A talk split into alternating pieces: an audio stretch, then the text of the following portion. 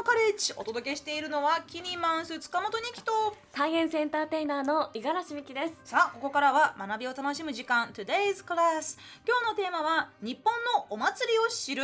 えースタジオには株式会社お祭りジャパン代表の加藤優子さんをお迎えしています。よろしくお願いします。よろしくお願いいたします。わっしょい。わっしょい。わっしょい。合言葉はわっしょいですかね。わっしょい。です。はい。今日はわっしょいで。今日わっお願いしょいでいきましょう、はい。なんかあのうちわもいただいちゃってねすみません、ありがとうございあます。りがとうございます。あと素敵なお衣装で。ね今日はえっとわっしょいなお衣装ですね。そうなんです。今日は8匹着てきました。はい。見た目から入るタイプでございます。はい。なんかあの私勝手に思うんですけど五十嵐さんとすごい系統似てる感じがする。ちょっと待ってください。いや嬉しいですね。うん。嬉しいって言ってもらいましたよね今嬉しいでしょ？いや嬉しいですよ。二人ともなんかこう盛り上げなんか知ってます？わっしょい係あの踊ったりする。はい。あ。のリツイート。リツイートを先ほどさせていただいて。よ踊りながら生クリーム作る女ですよこの方は。いやいやいや。いやびっくりしましたね。すごい綺麗な方なのに急にまた大きく開いて踊り出して。その話はそうですね。今日 今日の主役は加藤さんですから。ね。はいはい、ありがとうございます。えー加藤さんは1987年生まれ東京都練馬区のご出身。あ私も練馬区です。そうなんです。はい。嬉しいです。えー武蔵野美術大学油絵科をご卒業後企業での勤務を経て2014年に全国のお祭りを多面的にサポートする団体お祭りジャパンを創業。お祭りで日本を盛り上げるをコンセプトに全国各地のお祭りのブランディングやプロデュースを手掛けてられていらっしゃいますが日本初のお祭り専門会社ってことでよろしいですか、そうですね。まああのそう言わせてもらってますね。あはい、はいはい、え具体的にどういうことをされてるんですか？そうですよね。あのお祭りジャパンっていうのはですね、あの先ほどまあご紹介ありました通り、あのお祭りで日本を盛り上げるっていうのをミッションに掲げてまして、まあお祭りとか伝統文化のお困りごとをあのお手伝いするというようなことをやっております。お困りごと。そうなんですよ。まあ今お祭りの多くがですね、まあ少子高齢化によるあの人手不足だったりとか、まあお金がないとか、まあお祭りのアイデア思いつかないとか、まあ情報発信できないみたいなことでお困りですので、それらをサポートすることで、まあ地域活性化につなげたいなと思ってます。確かにまあお祭りって言っても、一言で言っても本当にあのーまあ全国的に有名なお祭りもあれば、もう超ローカルなもうこう神社の境内でこう、ねあのやってでこうご近所さんが集まってっていう規模もいろいろありますけれど、はい。やっぱりそ全国的にそういうお困りごと抱えてるお祭りへのまあ自治体さんっていうのはあ多いんですか？そうですね、まあ、お祭りのサポートって一括りにもうこれをやっときゃ大丈夫みたいなのなくてですね、まあ、それぞれのお祭りにあったまあ規模もそうかもしれないですし、まあ、住んでる人たちもそうかもしれないですし、まあ、違ったサポートがあって本当にお祭りジャパン結構いろいろやってるんですけども、まあ、例えばなんですが、はい。まあ、お祭りジャパンってググると出てくる、まあ、あのお祭りのまあ総合ホームページみたいなのがはい。えーあって、うんうん。あってそこで情報発信してるっていうのが一つと、はい。あとはねあの観光庁とか文化庁さんからこうお仕事いただいたりとか、はいまあ、都道府県さんとかお仕事いただいて、まあ、お祭りを活用して地域を盛り上げるみたいな、まあ、お仕事だったりとか。あとあの企業さんからこう協賛金を集めてきて、まあ、協賛募集してるお祭りとつなげたりとか、もういろいろやっております。はい、ホームページすごいですね。全国各地のお祭りがたくさん載っているんですけれども、あれい行かれてるってことなんですか？あの行ってるのもありますし、はい。まあ、行って取材してるのもあるありますしあの、まあ、調べて登録してるっていうのもありますね。日本だとどれぐらいのお祭りの数ってあるんですか？ああいい質問ですね。いやいくつぐらいあると思います？日本でもお祭りお祭りなんかめちゃくちゃ多そうなんかめちゃくちゃいっぱいあります。ななん一万近くとかありそうでもそういう満単位ぐらいはありそうな感じがしますねいやそうなんですよ。なんかだいたい約30万件ぐらいある, 三十万のお祭り？あるって言われてるんですよ。そんなにあるんですね祭り大国だわそうなんです。お祭り大国はい日本なんです。もう海外でももう類を見ないお祭り大国なんですけど。そういうはい。ことか、祭りってまた本当にもうサイサイズ感もね、ええ。あの伝統もいろいろあると思いますけど例えばさ盆踊り大会もお祭りに含まれますよね。お祭りに含まれますね。はい、えーなんか私の中のイメージではそのお祭りっていうのはこう代々、まあ、その土地の、えーまあ、方々がこう、まあ、自治会だったりこう町内会だったり、まあ、そういうこう、まあ、たまにはちょっとこうなんかやらなきゃいけないっていうものもあるかもしれないけど、でもなんか自分たちでこの伝統を継いでいくんだっていうそこにすごいこう誇りとか、ねはい地元愛を込めはいてやってらっしゃるってイメージなんですけど、んそれを会社にまあ外注ではないかもしれないけどこうサポートお願いするっていうのは結構新しいことですよね。そうですね。まああのまあねた全く他社にまあお願いするって丸投げされるってことはあのまずないんですけれども、うんうんまあ一部だけですね。例えばまあ私たちのお祭りすごく自慢のお祭りなんだけどいろんな人に知ってほしいんだと。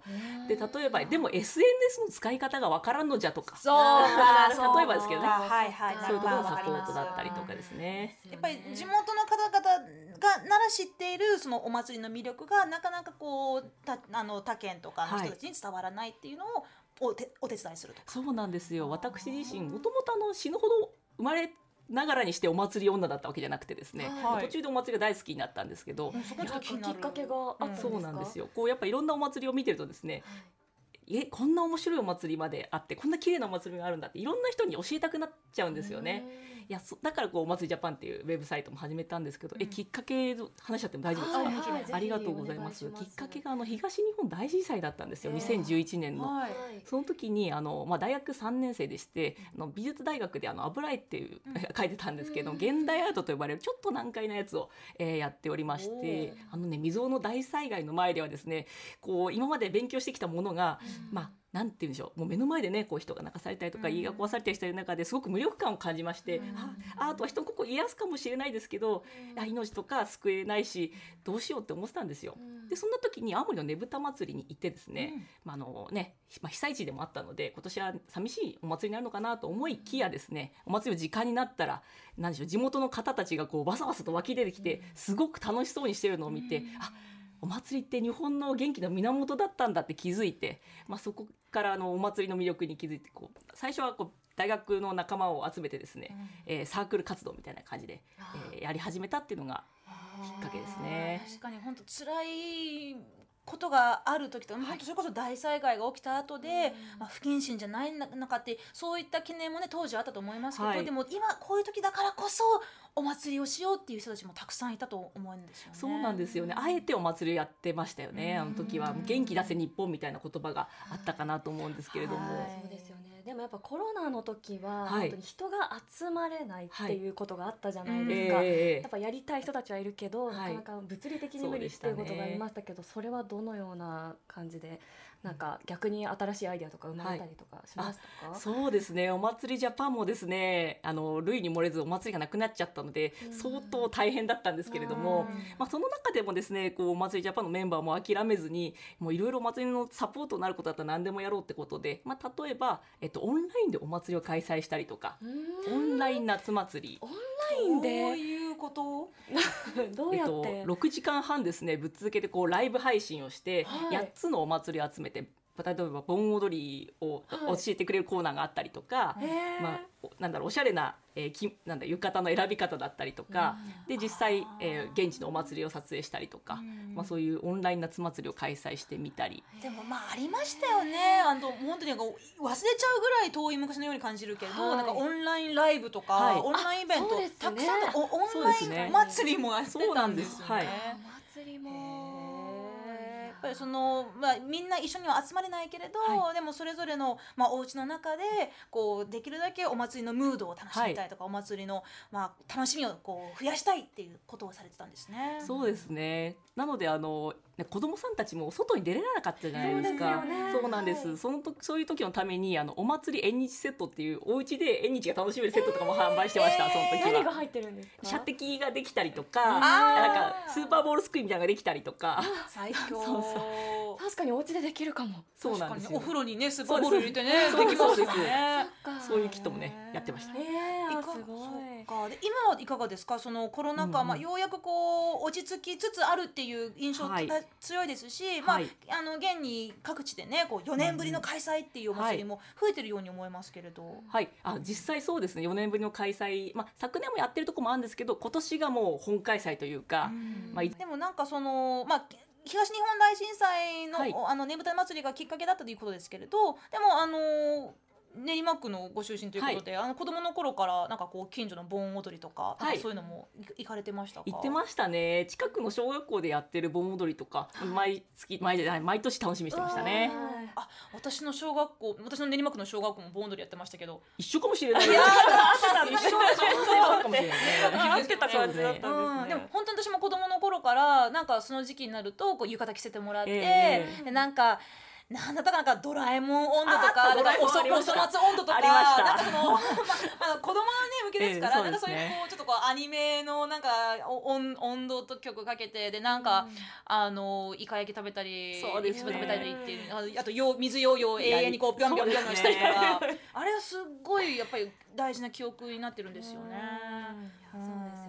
五十嵐さんもあります。ありますあります。でもやっぱ最近思うのはなんかお祭りはその伝統を守るっていうこともありつつ、はい。でも最近やっぱその人とか物とか動物とかもなんかこう傷つけないようにっていう方向にななんかどんどんお祭りもなっていってるじゃないですか。確かにねそういうちょっとこうまあコンプライアンスというか、はい。まあこう安全により配慮した方向にね、進まなきゃっていうね。声もありますけど、えそうですよね。そのあたりはなんかお祭り事業に携わられていて、なんか感じることとかありますか？変化とか。そうですねやっぱりまあ安全性っていうのは大事ですし、まあ、コロナでもねあの、まあ、感染しないようにっていうのでかなり安全性も高まりましたし、まああのまあ、動物愛護に関しましても、まあ、私たちがこうどうこう言うことではないんですけれども、うんこの町の人たちの中でね決めていくことかなと思いますね。いやそうですよね。結構そのまあお祭りによってもねすごくこうい命がけじゃないですけれど、ね。結構ちょっと大丈夫かなって思うような激しいお祭りもあるじゃないですか。危ないっぽいやつありますね。ねうん。そういったところには何か特にこうお困りごととかなんかいやちょっと最近こうネットでこう叩かれましてとかなんかそういう話はありますか？ネットで叩かれましてはないですけれども、まあ例えばあのじゃあ今まではなんでしょうね、えーまあ、商店会とかのお祭りとかですとあの、まあ、最近チェーン店が多くなってなんかお金が集まらなくなってきたんだよみたいなお話とかもよく伺ってて。じゃあそれどうしようかっていうのでこう例えばお祭りジャパンがえー協賛企業をあの連れてきたりとかそういうことだってありますもね。ともとはもう地域に根付いたお店さんとか、その個人の方がお金を出し合って出し合ってまあやってたんですけれども最近はあのだんだんそういう大資本が入ってきねて、うん。ああちょっと集まらなくなってきちゃったっていう話も聞きますね。そうかでもまあそういうところをねこう、まあ、新しい形でこう、うん。そのその地域のやり方だけにこうあのーまあ、制限するんじゃなくて、まあ、いろいろなツールを使ったり、はい。SNS とか、まあ、そういったものをつく使ってもっとこう盛り上げていこうという。あそうですね。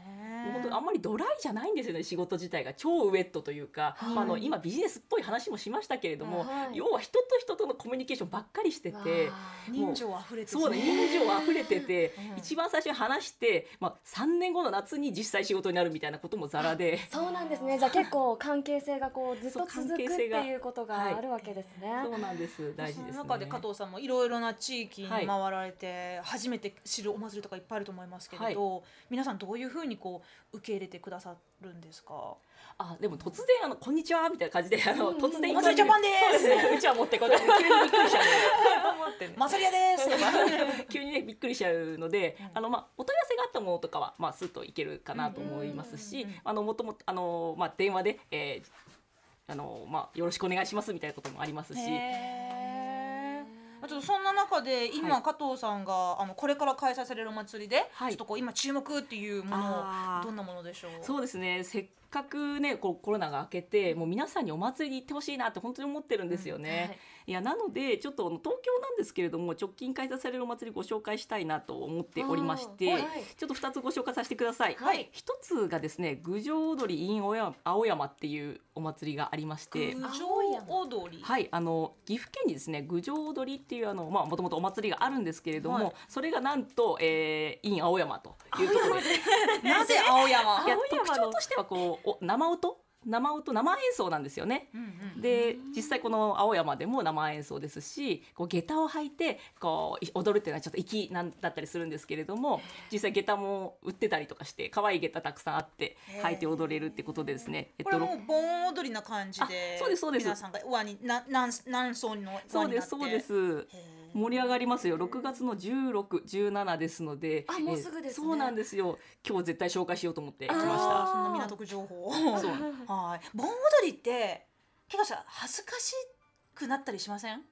あーなんか踊れなかったりとかするとちょっと不安だったりする時はありますよいねついていけない時とかその輪に飛び込んでいくためのちょっとこう勇気がはいったりしません、いやでもなんかお祭りっていうなんかなんですかねこう非日常うん、があるから多分いけません。ちょっと一杯軽く引っ掛けたからの方がいいかな。大丈夫です大丈夫です。それが大事かもし祭りだからっていうのはありません。ね、うん。普段そのね道端でこうやるわけにはいかないじゃないですか。まあまあ、まあ、道端でこうなんかあーよっとそうあーよっととかちょっとねちょっとあおおかしい人になっちゃう場だからま恥をかき捨ててみんなで同じ一つになって輪になってそうですそうです。一体感味わおう味わおうよと。あ踊らぬバカを踊るバカだったら踊るバカになろうよっていうことですかね。はいそっかちょっとそこはもうあの羞恥心をかき捨ててもうバカになって踊ろうっていう。お祭りですはい、はい。前の人真似してれば大丈夫ですから。こっちが楽しきゃ何でもいい自由ですね。誰も見てないからね。そうですね。もう一個盆踊り紹介したくてですね。はい。あの今度は中野なんですけれども、中野区。あのリボーン中野っていう盆踊りがあの7月の17にありまして、リボン？リボーン中野。めちゃくちゃアニメのタイトルみたいな確かに。踊り 実はどういうこ祭りかっていうと、あの盆踊りでみんなでギネスに挑戦しようっていう企画なんですよ。いや今日せっかくラジオなので、はい。いやみんなこれ聞いてる人たちがみんなギネスに挑戦したら超面白いんじゃないかと思って確かに。今日紹介させてもらいました。そうだ。盆踊りのギネス世界記録っていうものがそもそもこれ日本以外通用しないギネスそう世界なんで記録ですす確かよに。日本で更新し続けるような感じですかね。ねえ今のギネス新記録は、えー、これ募集してるのが3112人でしたっけ？そんなに中野に行けます？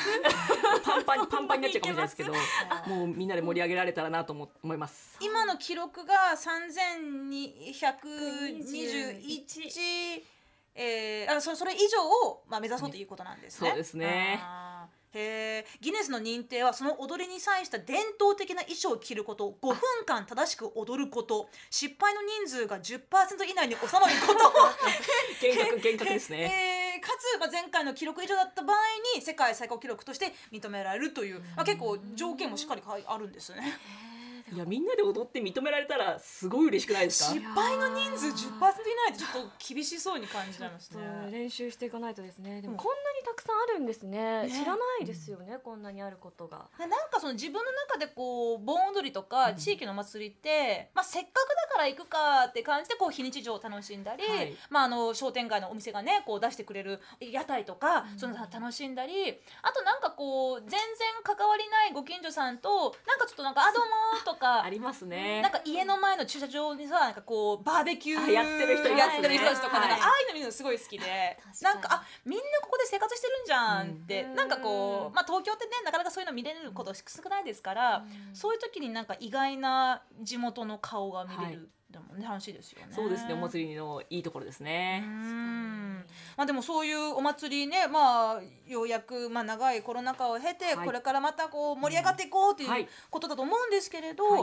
まあ、それでもあのお祭りジャパンの方でこう、まあ、今後のこう挑戦していきたいはい。課題とか、うんうん。もしくはねお祭りについてもっとみんなで楽しんでいてほしいっていうなんかこう、伝えたいことなどあればはい、ありがとうございます。もう課題はいっぱいあって、もう私の夢がですね、あの大小関わらず、こういろんなお祭りのお手伝いができるようになることっていうのが夢で、あとはなくなってしまったお祭り復活させたりとか、あとは新しいお祭りがもう気軽に作れるようになったりとか。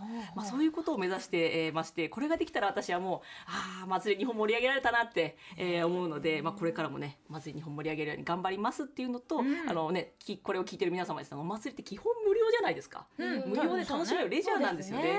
もう誰でもウェルカムですそう。なんですよ、うん毎週末絶対なんかやってますので、うん。30万件もありますし絶対そありますのでれが衝撃でした。すごい勉強になりましたね。はい、なのでねお祭りジャパンで検索して、えーぜひ足を運んでほしいなと思います。はい、いろんな地域のお祭り情報がねたくさん載ってるサイトですから皆さんはい。ぜひチェックしてみてくだありがさとうごい。ざいます。えー、明日のカレッジトゥデイズクラスこの時間は株式会社お祭りジャパン代表の加藤優子さんをお迎えしています。この後ね皆さんからのメッセージテーマお祭りの思い出たくさん読んでいきたいと思いますけれどその前に一曲かけましょう。決命詞祭り